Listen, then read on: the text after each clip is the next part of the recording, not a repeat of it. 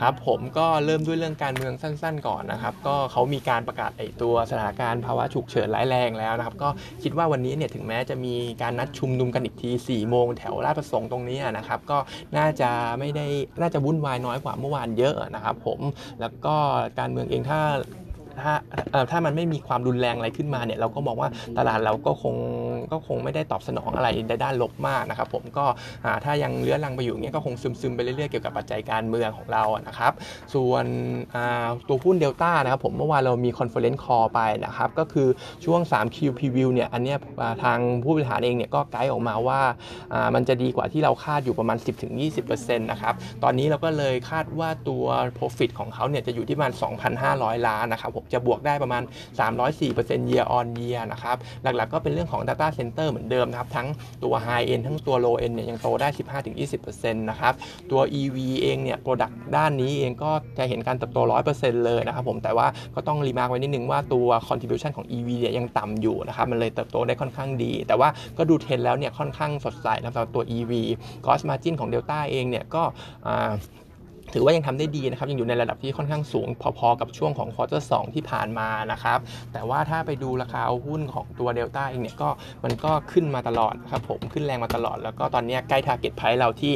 202 บาทด้วย เมื่อวานปิดไปที่ 200 บาทนะครับณเลเวลตรงนี้เองเนี่ยเราก็คิดว่าแนะนำหาจังหวะ take profit ดีกว่าถ้ามีอยู่แล้วนะครับผมแต่ว่าถ้ายังไม่มีเนี่ยเราก็ไม่แนะนำให้ไล่แล้วนะครับสำหรับตัวเดลต้าเพราะว่าในช่วงของ quarter สี่เองนะครับผมตัวเดลต้าเองเนี่ยทาง management เองเขาก็ไกด์ว่าrevenue เนี่ยอาจจะ soft ลงมาประมาณ 10%จากช่วงของ quarter สามนะเพราะว่า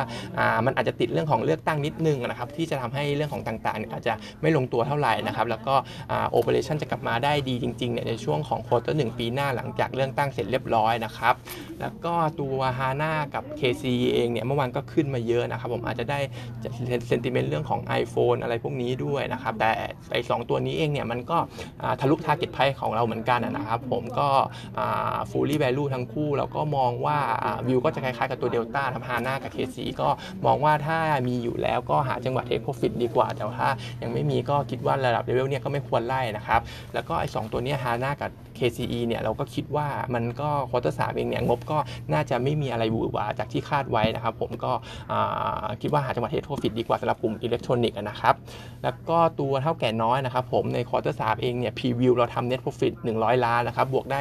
45% year on year นะครับหลักๆก็จะมาจากการ growth จากฝั่งของจีนนะครับผมที่มันจะออฟเซตตัว domestic ที่มันยัง slow down ไปได้นะครับก็เลยเห็น quarter สามเนี่ยยังเห็น growth อยู่ประมาณออย่างที่ว่าไปก็คือมีมี growth อยู่45% year on year นะครับ ตัวฝั่งจีนเองเนี่ย เห็นโตประมาณ 10% year on year ใน quarter สามหลัก ๆ ก็มาจากตัว Pan Orion ของเขานะครับ distributor distributor ตัวใหม่เนี่ย ก็มีการเพิ่มช่องทางการขายที่มากขึ้นนะครับผมแล้วก็ถ้าไปเทียบกับ base เมื่อของปีที่แล้วเนี่ยฐานค่อนข้างต่ำด้วยก็เลยเห็นทางฝั่งจีนเนี่ยโตได้ 10%ในช่วงของ quarter สามตรงนี้นะครับแต่ว่าอย่างไรก็ตามเองเนี่ยตัวจีนนะครับผมก็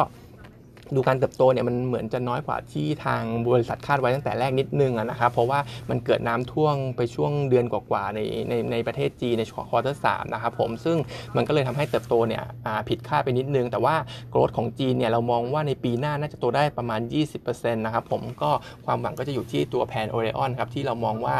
ก็เป็น distributor ที่ค่อนข้างเก่งนะครับส่วน domestic เองเนี่ยการเติบการฟื้นตัวเนี่ยยัง slow down อยู่นะครับผมทีนี้เขาก็เลยจะมีแผนที่จะ launch product ใหม่ที่ไม่เกี่ยวกับสาหร่ายนะครับจะเป็นเปลี่ยนไปเป็นลอนช์ไอชานมไข่มุกเลยนะครับผมซึ่งอันนี้เขาจะทำร่วมกับแบรนด์ของไต้หวันนะครับก็ไอเรื่องของราคาแล้วก็เรื่องของขนาดขนาดเครื่องดื่มในตัวนี้ยังไม่ได้ยังไม่ได้มีระบุออกมานะครับแต่คิดว่าถ้าทำทำออกมาราคากับ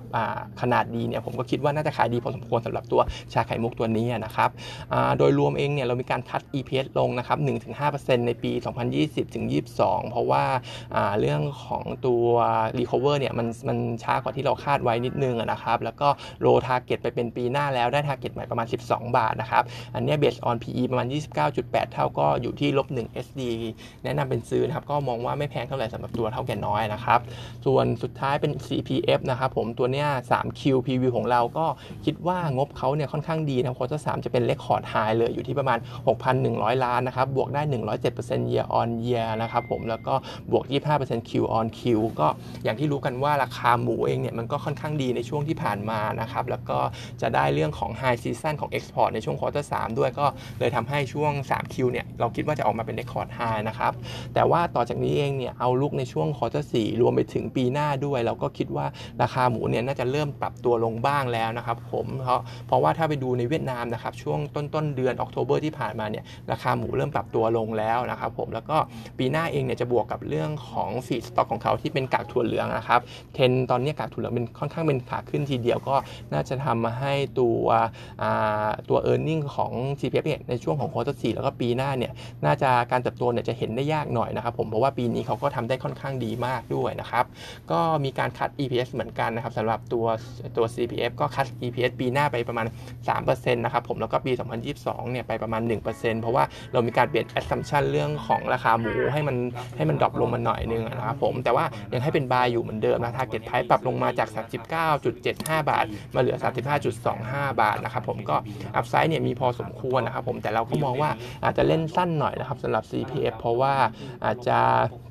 เล่นสั้นเพื่อเพื่อเพื่อจะรอช่วงของงบใน Q3 ที่จะออกมาเป็น record high ตรงนี้นะครับ แต่ว่าในกลุ่ม food เองเนี่ยถ้า prefer เนี่ยเราจะชอบตัวของ TU แล้วก็ TVO มากกว่า เพราะว่า 2 ตัวนั้นเองจะมีอ่าจะเห็นการเติบโตที่ดีกว่าในช่วงของ quarter 4แล้วก็ช่วงของปีหน้าด้วยนะครับ วันนี้ก็มีเท่านี้ครับ